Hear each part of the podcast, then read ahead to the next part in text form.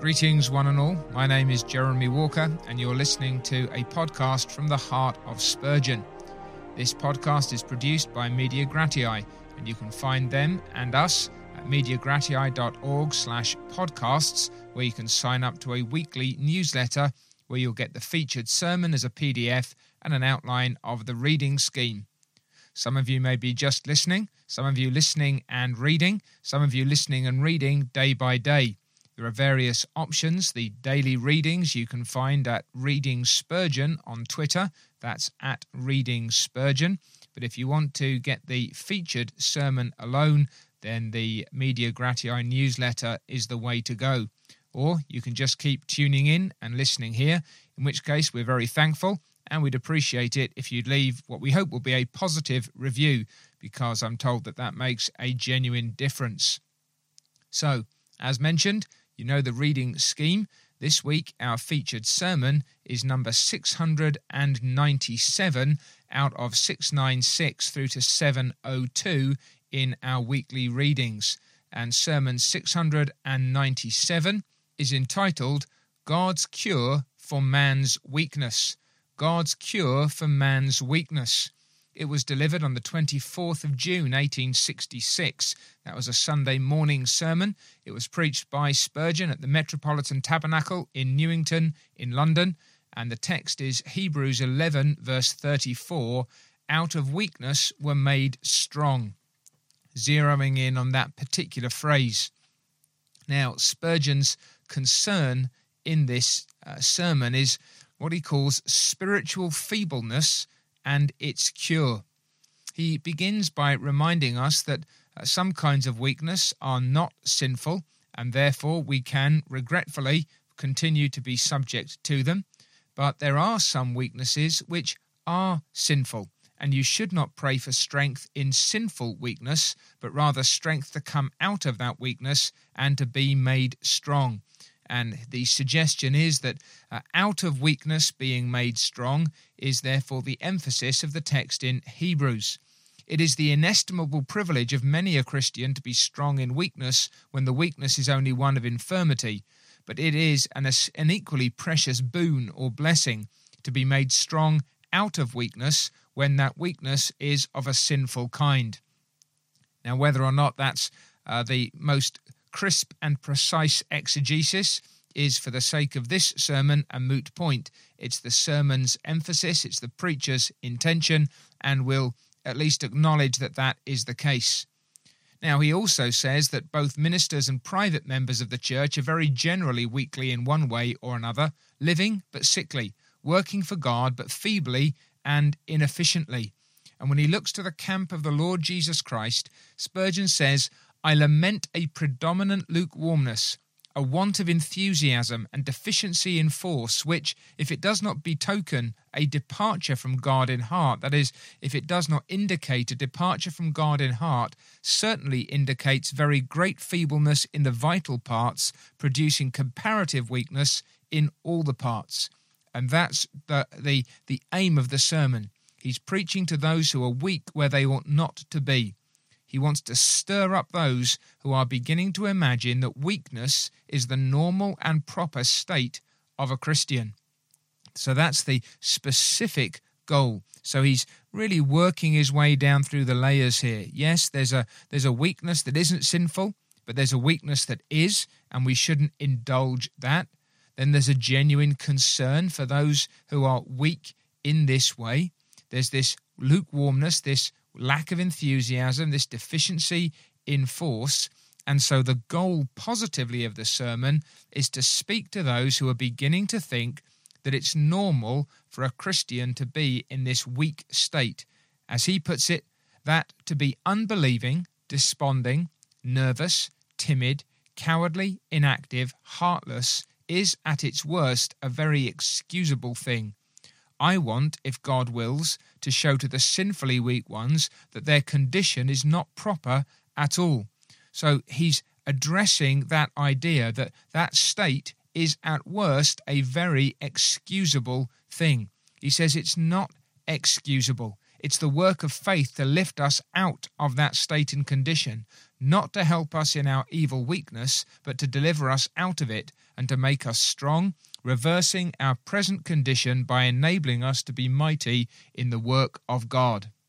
So then, since the text teaches that faith is the grand cure for spiritual feebleness, the preacher is going to cite a few cases of cure.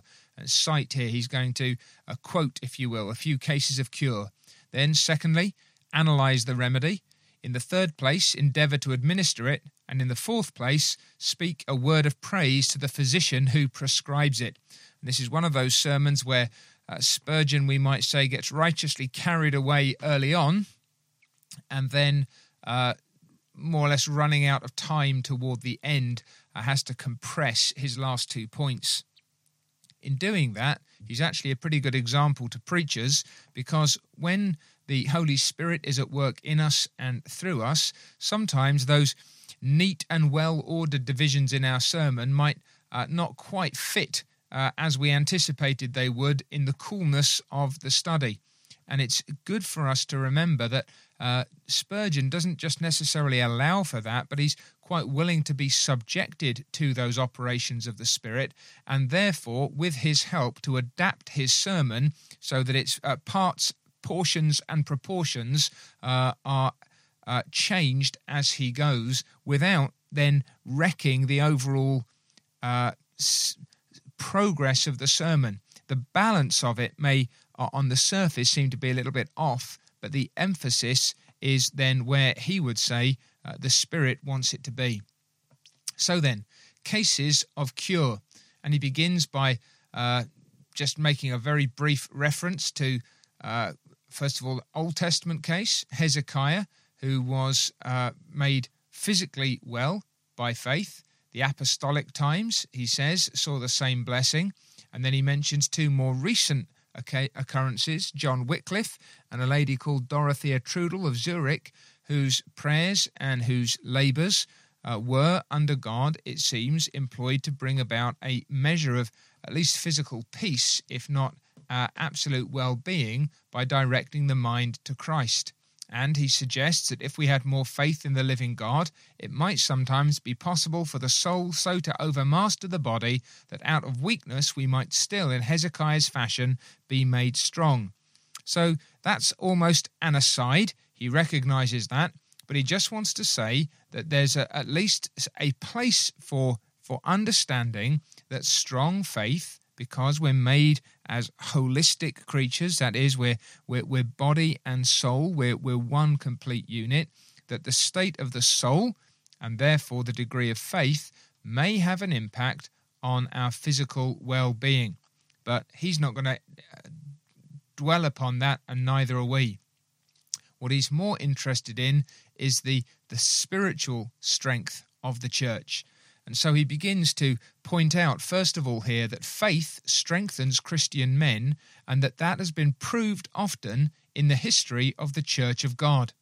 The Church's weakness springs mainly and mostly from a want of faith in her God and in the revelation which God has entrusted to her. When men believe intensely, they act vigorously. And when their principles penetrate their very souls and become as precious to them as life itself, then no suffering is too severe, no undertaking too laborious, no conflict too heroic.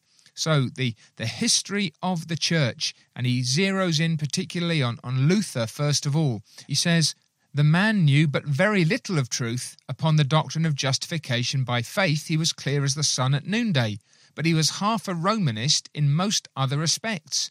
But this one all important thing he did for the church, he made her believe in God and in God's truth with a vigorous decision which had almost ceased from among men. And you actually find that in a lot of the earlier reformers. They are very clear on very central things by degrees, but they're not always very clear on even some other very significant matters. Why? Because they're only coming to these things slowly and by steps. The point is, where they are clear, they are absolutely clear and they hold fast to that truth fiercely. And then he talks about the modern revival under Whitefield and Wesley, and he acknowledges that these men are very different in elements of their theology, but they are full of God's Spirit. Uh, and they're not discussing then whether or not the scriptures were true and uh, whether or not God is real or uh, writing books about the evidences. No, he says these men preached the gospel, and infidelity fled before them. An age destitute of spiritual life generally amuses itself by trying to prove what is not worth proving, or wasting its energy upon external things to the neglect of the inward. An age spiritually alive takes itself to the Lord's work and treats all doubt as folly and sin.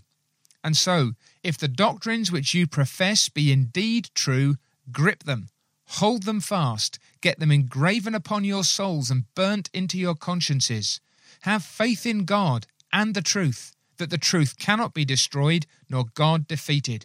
Vitality and power in your faith will soon send force and life into all the other parts of your spiritual manhood. And now he says, on a different scale, the weakness of depraved human nature always gives way before the energy of that faith which the Spirit works in us. I would but cannot break the bonds of sin, he acknowledges. I would but cannot melt my heart and soften it in penitence.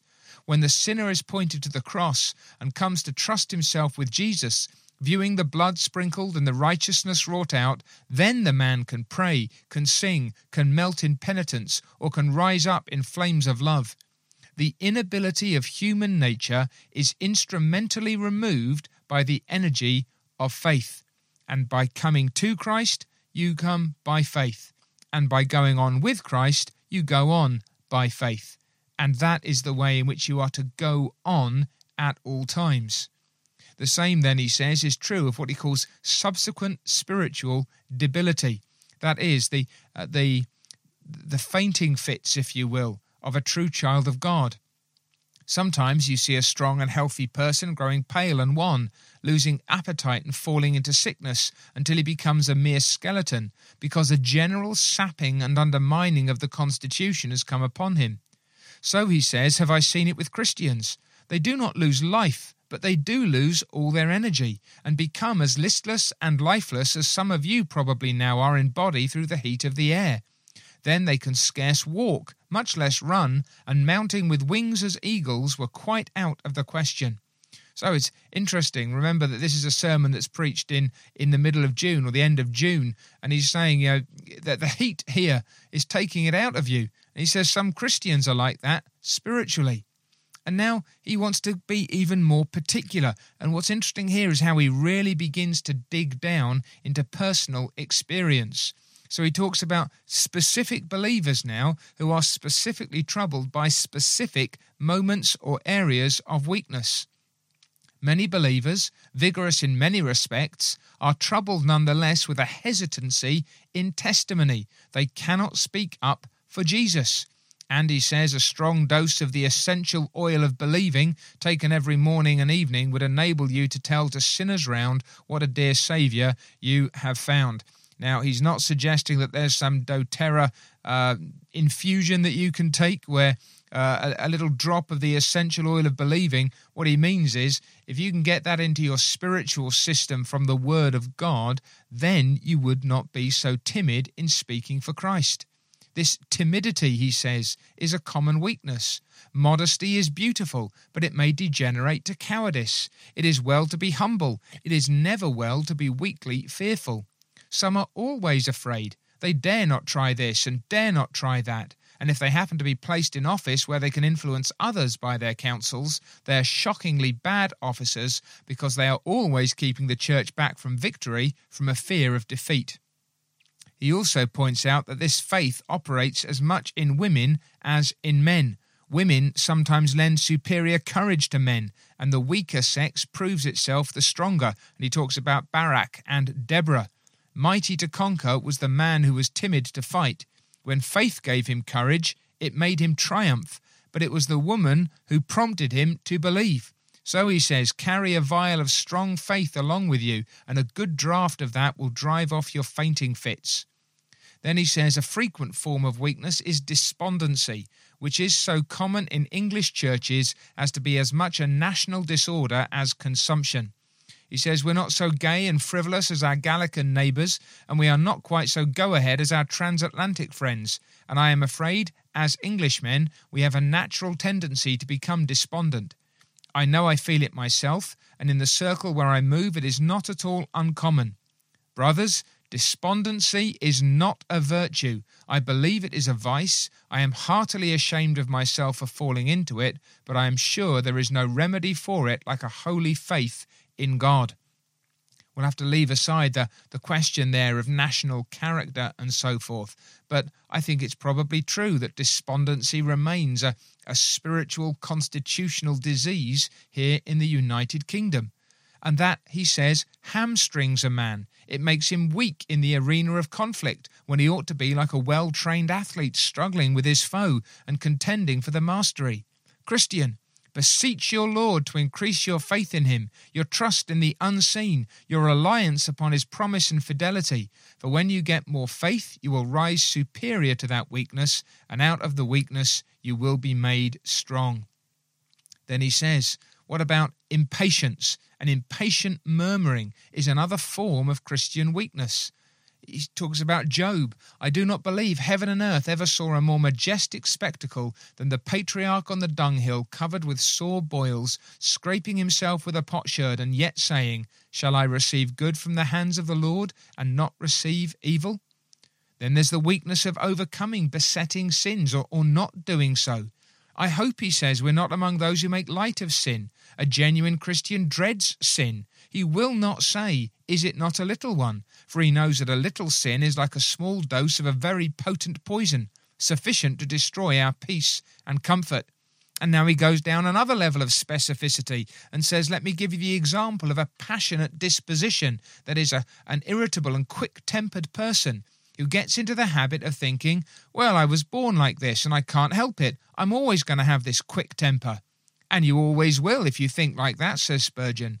But it strikes me that the grace of God must have power to overcome evil tempers, and that your hope will be in believing that yours can be overcome, and, there's the consequence, in struggling to mortify this among the other affections of the flesh Notice then that faith doesn't wait around for these things to happen, but strikes at sin in confidence in God. So, the eternal God who is your helper can surely help to make you a reasonable being and rid you of this madness, for anger is temporary insanity. Anyhow, he says, whatever may be our besetting sin, whether it's anger or, or greed or lust or some other thing, we all have something, he says there have been cases in which such weaknesses have been cured by faith. So here's his first point, and it's quite a long and it's quite a developed one. Uh, cases of cure. And he goes through the speaking specifically of the spiritual side of things, the whole history of the church, the testimony of depraved human nature, then the uh, ongoing frailty of God's people, and then he dives into some of these various specific areas, even digging down to particular sins that can and must be overcome in faith. And so he says, we will turn to our second head and analyze the medicine. What is it in faith then that makes it such an effective means of overcoming weakness and providing strength? So, here are the ingredients. The first, a sense of right. Faith is a belief in the rightness of that which God reveals, a trusting in its truth, and who wonders that a man who believes therefore becomes strong? So, faith must know that what God has said is right is right and proceed accordingly. Then there's heavenly authority. A man conscious that he has a mission from heaven cannot be afraid. He must be mighty. And when a man feels, in addition to that, that God's decree appoints him to accomplish a certain end, that God's promise declares that he shall succeed, and that from the eternal nature of truth it cannot sustain defeat, then surely he stands like a rock in the midst of the billows, and he cannot waver. He casts all thought of fear to the winds. So here again, you've got this uh, sense now, not only that of, of divine rightness, but actually a, a sense of uh, the, these then these this heavenly authority, this this absolute conviction, this uh, real certainty that these things are so. Then again, there's a consciousness of heavenly companionship which makes the believer courageous. He says the Christian feels that he has the companionship of his God and Saviour. Jesus' name is Emmanuel, God with us. Yes, God is with us. If we suffer, Jesus suffers in one of his members. If we're slandered and reproached for his sake, it's the cross of Christ which we are carrying, and Jesus bears it with us. Then again, you've got an expectation of supernatural help. This beautiful phrase faith hears the wheels of providence working on her behalf. And then again, you've got the prospect of ultimate reward. Faith bows her head in the day of battle when the fa- poisoned arrows fly like hail. She whispers to herself, I may fall, but I shall rise again. And she vows by the eternal God that when she rises, it shall be with the selfsame banner in her hand for which she fell. You're warring then for God and His truth. Do not despair because of the gloomy aspect of the present age. Sense, he says, pictures the grave, loss, suffering, defeat, death, forgetfulness. But faith points to the resurrection, the pompous appearance of the Son of Man. He means here the, the Son of Man appearing in his pomp and glory, the calling of the saints from every corner of the earth, the clothing of them all in their triumphant array, and the entrance of the blood washed conquerors into the presence of God with eternal joy. So he says, these are the essential ingredients of faith's comfort. Faith sees the invisible, beholds the substance of that which is far off. Faith believes in God, a present, powerful God, full of love and wisdom, effecting his decree, accomplishing his purpose, fulfilling his promise, glorifying his Son. Faith believes in the blood of Jesus, in the effectual redemption on the bloody tree. It believes in the power of the Holy Spirit, his might to soften the stone and to put life into the very ribs of death faith grasps the reality of this book. Here you are, you're, you're right in the midst of the preacher's eloquence. You can imagine him either uh, maybe uh, dropping his hand on his Bible or thumping the page or lifting it up. Faith grasps the reality of this book. She does not look upon it as a sepulchre with a stone laid thereon, but a temple in which Christ reigns. Faith does not believe the gospel to be a worn out scroll, rolled up and put away. She believes that the gospel, instead of being in its dotage, is in its youth, anticipates for it a manhood of mighty strugglings and a grand maturity of blessedness and triumph. You see, this is this is the preacher now, and he's he's taken up with his theme. He's carried along with this a glorious testimony concerning what faith does, how faith operates, what faith believes. Let it be with us like this, says Spurgeon. Let us feel that we are men of another mould than to be afraid, that believing in God we don't know how to spell cowardice, and as to fear of defeat or fear of man, we've given that up for the craven dogs who slink at their master's heels, wear their master's collar, and eat the garbage which his bounty throws to them. He's talking about Satan's dogs. We care not for the things that are seen. We've learned to live upon angels' diet and to eat the bread which comes down from heaven. Our motto is courage, courage. And having gone through these things, Spurgeon is almost out of time. So the cases of cure, he wants us to understand the way in which faith has made the weak strong, and He's given us assurances that this can be accomplished. Then He wants us to analyze the medicine. What is it about faith that gives us this kind of strength? Well, we need a sense of right. We need a heavenly authority. We need a consciousness of heavenly companionship, an expectation of supernatural help, and the prospect of ultimate reward. And when we have that kind of faith, then we've got this uh, great medicine, this, this panacea for the challenges which we face. And now, very briefly, in conclusion, from him and from me, the third point is to administer this medicine. And he tries to, again, be very particular, very pastorally specific. Some of you are going through a present personal difficulty. Ask for faith in the Father's hand which wields the rod, that you may get out of the weakness and made strong to suffer with holy patience. Others, he says, have a spiritual duty before you, but you're shirking it because it is difficult. I will ask that, knowing your duty, you may rise out of that weakness by believing that God will help you to obey, and so out of weakness you may be made strong. Then he says, Some of you are called where you live to contend earnestly for God and for his truth. and you've been trimming a great deal. You've been working your way around the issues, worshipping that modern Diana called charity, which is the devil in the form of an angel of light, and instead of bringing out all the truth, you've given up the corners of it. May you be ashamed of having been ashamed of Christ and of his cross. But I do plead with God for you that believing the very sweepings of truth to be precious and the very cuttings of the diamond of the gospel to be worth fighting for, you may escape from your weakness and be made strong in life and death to declare God's truth boldly. So you see what he's doing here. He's not for one moment stinting in rebukes to that weakness, that uh, feebleness which is sinful but he's also assuring the saints that he will pray for them that they might not then continue in that sinful state of weak, weakness. Some of you, he says, you're always doubting your Father's love, the faithfulness of Christ, your own interest in him. I will not comfort you in such a state. He says, I'm not going to pander to you in that condition, but I am going to pray that you fly from such weakness, that you uh, leave your doubts and your fears behind.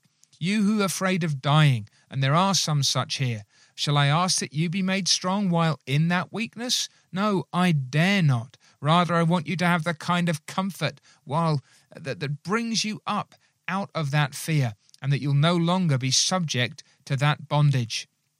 The text then says, out of weakness, brothers. And oh, may God grant that some of you who've been lying spiritually on a sick bed may through this sermon be made to take up your bed and walk. May all weakness be left behind, even as the child leaves the little garments of the nursery behind him when he becomes a man. And then remember, he had a fourth point to praise the physician. And this is Trinitarian theology, short and sweet.